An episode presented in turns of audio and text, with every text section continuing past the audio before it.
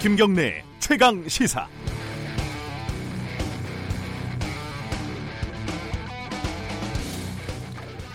조선일보와 중앙일보가 일본 인터넷판에 어, 일본 내 혐한 세력을 부추기는 이른바 매국적인 제목의 기사들을 게재했다 이런 비난이 뜨겁습니다. 저는 개인적으로 어, 한국 신문에 실린 그대로 일본어로 번역을 했다면 그 내용에 대해서 문제를 삼을 일이지 일본판에 올렸다는 걸 비난할 수는 없다고 봅니다. 어, 구글 번역기만 돌려도 웬만한 기사를 읽을 수 있는 시대에 기사에 대한 접근을 좀 용이하게 한 것 말고는 달라지는 게 없기 때문이죠. 제가 생각할 때 진짜 문제는 제목을 바꾼 기사들입니다. 조선일보 기사들인데요.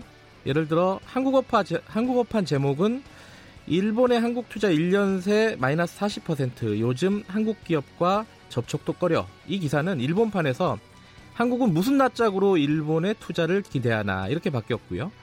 어느 쪽이 일본이고 무엇이 나라를 망치는 매국인가? 이 기사는 반일로 한국을 망쳐 일본을 돕는 매국 문재인 정권 이렇게 바뀌었습니다.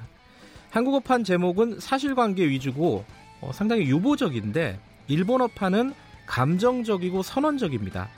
일본 독자의 혐한 감정에 편승해서 클릭수를 높이기 위해서 제목을 선정적으로 뽑은 것으로 보입니다.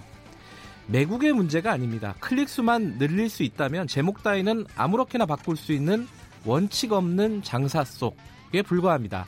한국 독자들이 반일 정서가 있으면 눈치껏 제목을 순화시키고 일본 독자들이 혐한을 원하면 그렇게 제목을 달아서 아부를 하는 거죠. 봐달라고요.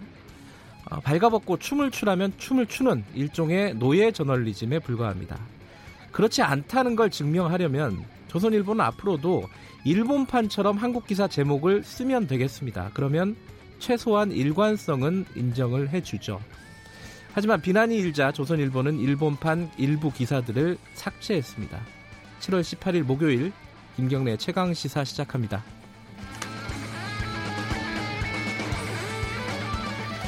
예, 김경래 최강 시사는 유튜브 라이브로도 함께 하실 수 있습니다. 지금 중계하고 있고요. 어, 문자 참여 가능합니다. 샵 9730으로 보내주시면 되고 짧은 문자는 50원, 긴 문자는 100원입니다. 스마트폰 어플리케이션 콩으로는 무료로 참여하실 수 있습니다. 오늘 주요 뉴스 브리핑부터 시작합니다. 고발 뉴스 민동기 기자 오늘도 나와 계십니다. 안녕하세요. 안녕하십니까. 일본에서 그 스틸웰 차관보가 와서 좀 의미심장한 얘기를 했습니다. 미국 아, 일본에서죠, 미국에서죠. 그렇습니다. 예, 아, 데이비드 스틸웰 미국 국무부 동아시아 태평양 차관보가 지금 한국을 방문 중인데요. 네. 미국이 한일 갈등에 관여할 생각이냐 기자들이 이렇게 물으니까 동맹이기 때문에 우리는 한미와 관련된 모든 이슈에 관여할 생각이다 이렇게 얘기를 했습니다. 네. 한일 간 협력 없이는 어떤 중대한 현안도 해결될 수 없다는 게 진실이다 이렇게 얘기를 했는데요. 근데 한일 갈등을 해결하기 위해 구체적인 역할을 어떻게 할 것이다 이 부분은 언급을 하지 않았습니다. 원래 안 하잖아요, 잘 그렇습니다. 이런 사람들은. 그래서 원칙적인 메시지를 낸 것이다라는 분석도 예. 나오는데요. 우리 그 산업통상자원부가 지난 16일 일본 정부에 공식 서한을 보냈습니다. 전략 물자 수출 통제 체제를 논의할 국장급 협의를 열자 이렇게 요구를 했는데 답변을 받지 못했다고 어제 밝혔습니다. 아, 일본 수출 규제 이 문제가 진짜 뭐 모든 이슈를 다 삼켜버린 것. 같아요. 예. 아, 그만큼 중요한 문제이기도 하고요. 자, 일본 여행 카페, 그러니까 국내 카페죠. 네. 어, 최대 카페인데 그게 문을 닫았다고요? 최대 그 일본 여행 커뮤니티가 있습니다. 네. 내일 줄여서 내일동이라고 하는데요. 내일동? 뭐죠 이게? 내일동? 네이버 일본 여행 동호회를 네. 줄여서 내일동이라고 하는데 네. 일본 정부의 수출 규제를 비판하면서 운영 중단에 들어갔습니다. 네.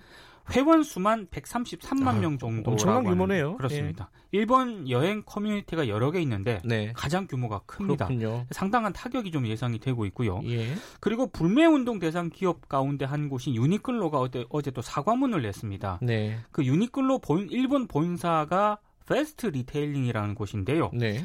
임원의 발언으로 심려를 끼쳐 죄송하다는 그런 입장을 냈습니다. 그 패스트 리테일링 재무 책임자가 한국의 불매 운동과 관련해서 장기간 이어지지는 않을 것이고 실적 전체에 미치는 영향은 크지 않을 것이다. 이렇게 발언, 발언 을 했는데 예전에 발언을 이렇게 했다는 거죠. 그렇습니다. 예. 결국 어제 이제 이것 때문에 사과를 했고요. 네. 그리고 이화여대 학생들 같은 경우에는 어제 기자회견을 열어서 일본의 경제 보복 조치를 규탄을 했고요. 네. 그리고 오는 20일에는 60개 시민사회단체가 주최하는 아베 총리 규탄 촛불 집회가 세종문화회관 부근에서 열릴 예정입니다. 네, 알겠습니다. 아, 이건 뭐 앞으로도 계속 다뤄야 될 얘기니까요. 네. 여기까지 하고요. 자, 택시 관련된 갈등에 대해서 정부가 안을 내놨어요. 더불어민주당과 정부가 어제 당정 협의를 통해서요. 플랫폼 업체의 운송 서비스 허용과 택시 업계와의 상생 방안을 담은 이제 개편안을 발표를 했거든요. 네. 정부가 매년 택시 1000대 이상의 면허를 매입을 할 예정이고요. 예. 플랫폼 운송 사업자는 이 면허를 사들여서 영업을 이제 앞으로 해야 됩니다. 그리고 플랫폼 사업자는 운영 대수나 운행 횟수 등에 따라서 수익의 일부를 사회적 기여금으로 납부를 해야 됩니다. 네. 이 기여금은 기존 택시 면허권 매입이라든가 택시 종사자 복지 등에 활용이 되는데요. 가장 핵심적인 내용은 플랫폼 택시 기사들도 이제는 택시 면허를 취득해야 한다는 점입니다. 이렇게 되면은 타다가 좀 타격을 받을 것으로 보입니다. 예. 왜냐하면 지금 타다가 렌터카를 이용해서 영업을 하고 있거든요. 그렇죠. 근데 지금 이런 방식이 이제 불가능합니다. 그러니까 차량을 매입한다든가 아니면 장기 임대 방식으로 바꿔야 된다는 그런 얘기고요. 그리고 지금 택시 면허를 취득해야 되, 다 보니까 네. 지금 그 소속 기사들이 시간과 비용을 들여서 이제 면허 취득을 해야 되거든요. 네. 이렇게 되면은 타다가 좀 직접적인 타격을 받을 것으로 보입니다. 아, 이 정부 방안은 이게 사실 좀 뭔지 잘 모르겠어요. 이게 기존의 택시 산업하고 뭐가 그렇게 다른 건지도 잘 모르겠고. 네. 좀 어, 따져봐야 될 부분이 있는데 3부에서 어, 좀 자세히 다뤄보도록 하겠습니다. 자, 최고 최저임금이 지금 결정이 됐는데 민주노총에 이어서 한국노총도 반발하고 있다고요? 한국노총이 추천한 최저임금위원회 노동자 위원이 5명이거든요. 네. 사퇴했습니다. 어, 최저임금위원회 노동자위원 9명 모두 이제 에, 공석이 됐는데요. 네. 어, 이렇게 되면은 최저임금위원회가 당분간 정상적인 운영이 불가능하게 될 것으로 보입니다.